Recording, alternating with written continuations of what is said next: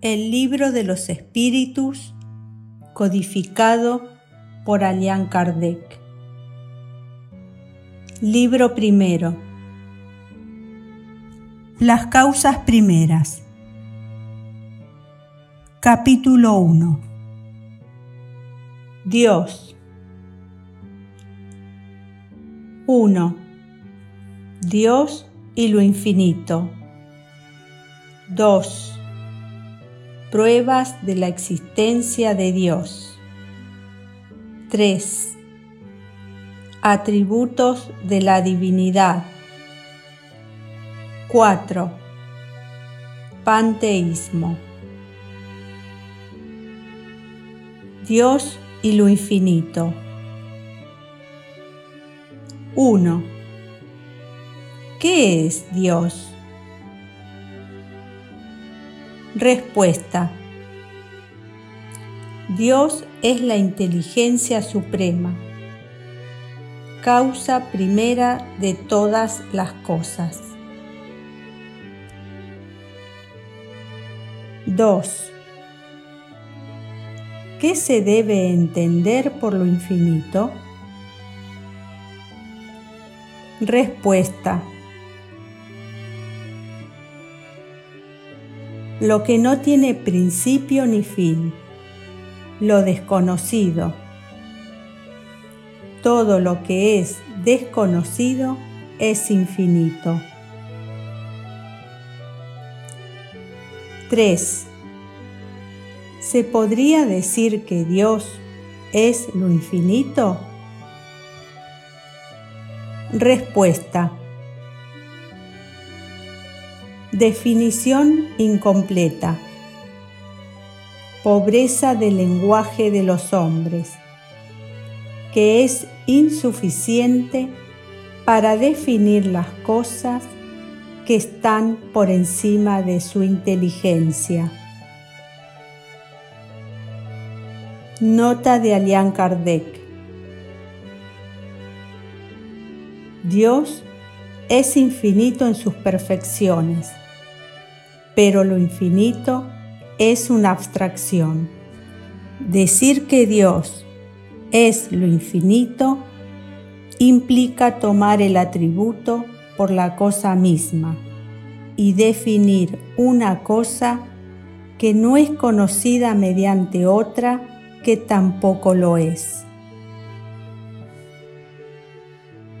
Pruebas de la existencia de Dios. 4. ¿Dónde se puede encontrar la prueba de la existencia de Dios? Respuesta. En un axioma que aplicáis a vuestras ciencias. No hay efecto sin causa. Buscad la causa de todo lo que no es obra del hombre y vuestra razón os responderá. Nota de Alian Kardec. Para creer en Dios, basta con pasear la mirada por las obras de la creación. El universo existe. Tiene, pues, una causa. Dudar de la existencia de Dios sería negar que todo efecto tiene una causa y afirmar que la nada ha podido hacer algo. 5. ¿Qué consecuencia se puede sacar del sentimiento intuitivo de la existencia de Dios que todos los hombres llevan en sí? Respuesta. Que Dios existe, porque ¿de dónde le vendría ese sentimiento si no se basara en algo? Es también una consecuencia del principio según el cual no hay efecto sin causa. 6 el sentimiento íntimo que tenemos de la existencia de Dios no sería resultado de la educación y producto de ideas adquiridas? Respuesta. Si así fuese, ¿por qué vuestros salvajes tienen ese sentimiento? Nota de Alian Kardec. Si el sentimiento de la existencia de un ser supremo no fuese más que el producto de una enseñanza, no sería universal y sólo existiría como las nociones de las ciencias en quienes hubiesen recibido dicha enseñanza. 7. ¿Se podría encontrar la causa primera de la formación de las cosas en las propiedades íntimas de la materia? Respuesta. Pero en ese caso, ¿cuál sería la causa de esas propiedades? se necesita siempre una causa primera. Nota de Alian Kardec. Atribuir la formación primera de las cosas a las propiedades íntimas de la materia sería tomar el efecto por la causa, pues esas propiedades también son un efecto que debe tener una causa. 8. ¿Qué pensar de la opinión que atribuye la formación primera a una combinación fortuita de la materia? Dicho de otro modo, ¿al acaso? Respuesta. Otro absurdo. ¿Qué hombre provisto de buen sentido consideraría al acaso como un ser inteligente? Además, ¿qué es el acaso? Nada. Nota de Alian Kardec. La armonía que regula las energías del universo pone de manifiesto combinaciones y miras determinadas y, por eso mismo, revela un poder inteligente. Atribuir la formación primera al acaso sería una falta de sentido, pues el acaso es ciego y no puede producir los efectos de la inteligencia. Un acaso inteligente ya no sería acaso.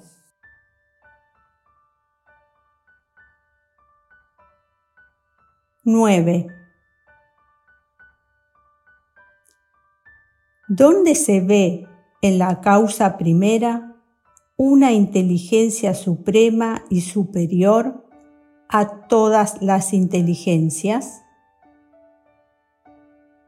Respuesta. tenéis un proverbio que dice, por la obra se conoce al autor. Pues bien, mirad la obra y buscad a su autor. El orgullo engendra la incredulidad. El hombre orgulloso no quiere nada por encima de él y por eso se llama a sí mismo espíritu fuerte pobre ser, a quien un soplo de Dios puede abatir. Nota de Alian Kardec. El poder de una inteligencia se juzga por sus obras. Ningún ser humano puede crear lo que la naturaleza produce. Por consiguiente, la causa primera es una inteligencia superior a la humanidad. Sean cuales fueren los prodigios realizados por la inteligencia humana, esta inteligencia también tiene una causa, y cuanto más grande sea lo que ella realice, tanto más grande será la causa primera. Esa inteligencia superior es la causa primera de todas las cosas, independientemente del nombre con el cual el hombre la designe. Atributos de la divinidad. 10. El hombre puede comprender la naturaleza íntima de Dios? Respuesta. No, le falta un sentido. 11. ¿Será algún día dado al hombre comprender el misterio de la divinidad? Respuesta. Cuando su espíritu ya no esté oscurecido por la materia y por su perfección se haya acercado a la divinidad, entonces la verá y la comprenderá. Nota de Alian Kardec. Debido a la inferioridad de sus facultades, el hombre no puede comprender la naturaleza íntima de Dios. En la infancia de la humanidad, suele confundirlo con la criatura, cuyas imperfecciones le atribuye. Pero a medida que el sentido moral se desarrolla en él, su pensamiento penetra mejor en el fondo de las cosas y se forma una idea de Dios más justa y más conforme a la sana razón, aunque siempre incompleta. 12. Si no podemos comprender la naturaleza íntima de Dios, ¿podemos tener una idea de algunas de sus perfecciones? Respuesta. De algunas sí. El hombre las comprende mejor a medida que se eleva por encima de la materia. Las vislumbra con el pensamiento. 13. Cuando decimos que Dios es eterno, infinito, inmutable, inmaterial, único, todopoderoso, soberanamente justo y bueno. ¿No tenemos una idea completa de sus atributos? Respuesta. Desde vuestro punto de vista, sí, porque vosotros creéis abarcarlo todo. Sin embargo, sabed que hay cosas por encima de la inteligencia del más inteligente de los hombres, para las cuales vuestro lenguaje, limitado a vuestras ideas y sensaciones, carece de expresiones.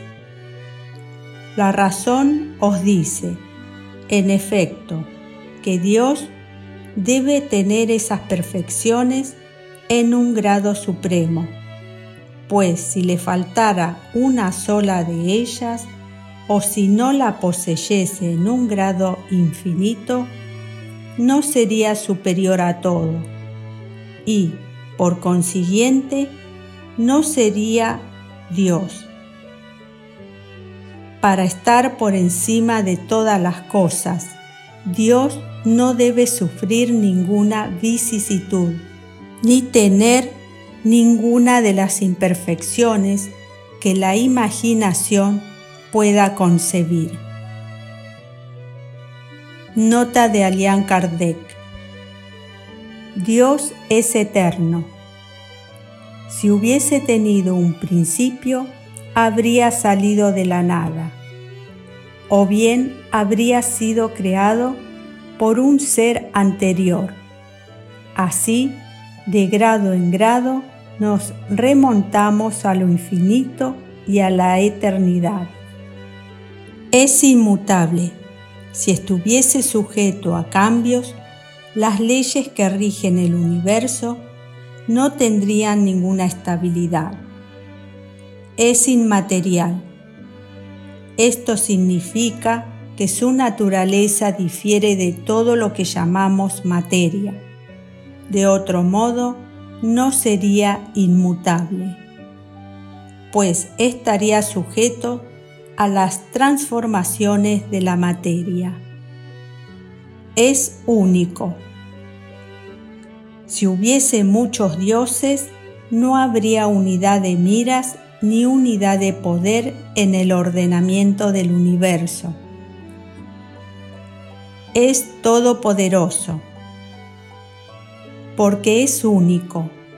Si no tuviese el poder soberano, habría algo más poderoso que Él, o tan poderoso como Él. No habría hecho todas las cosas, y las que no hubiese hecho serían obra de otro Dios. Es soberanamente justo y bueno.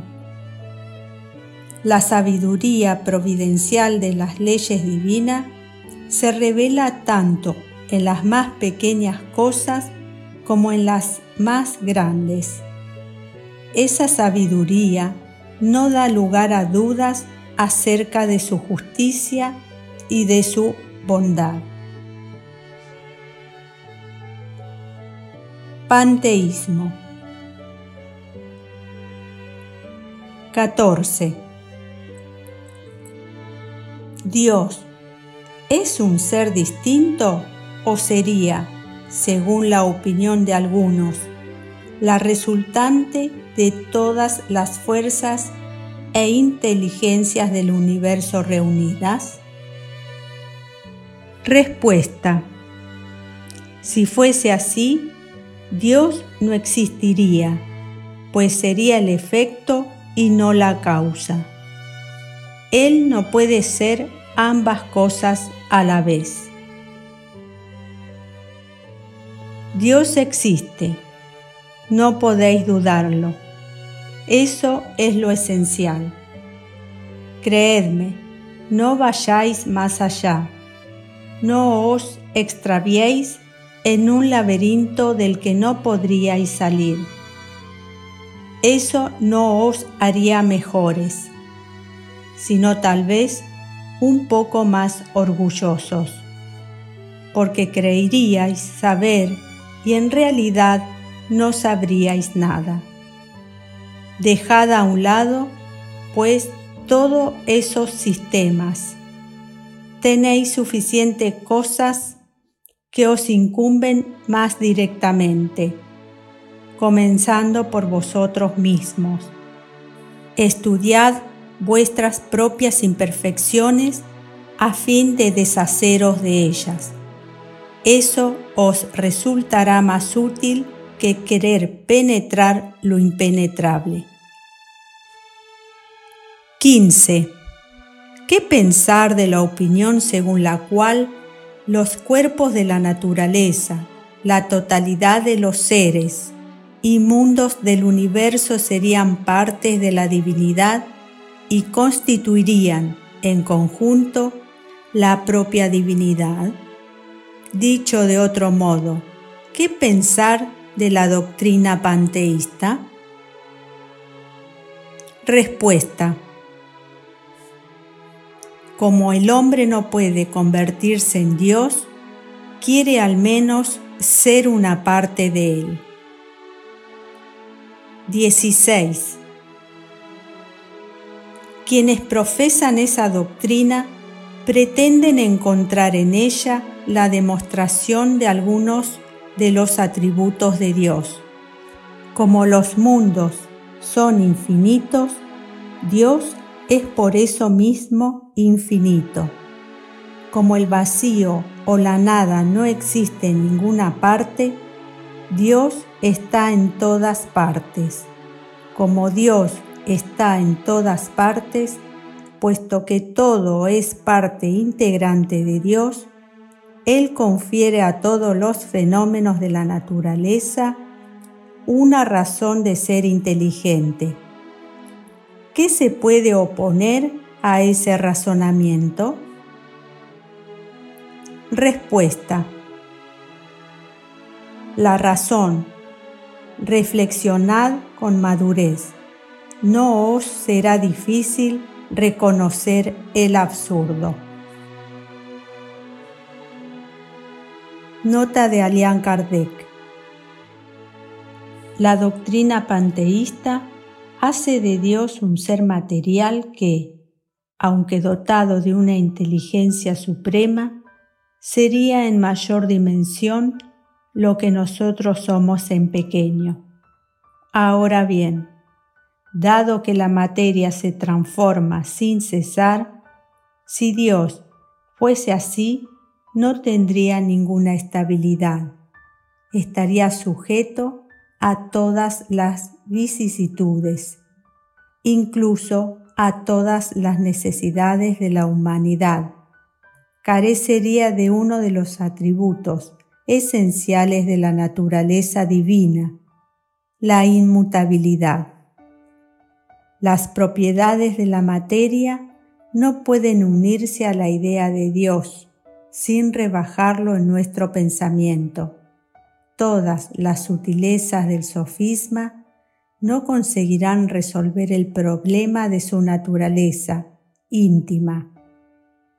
No sabemos todo lo que Él es, pero sabemos lo que no puede dejar de ser.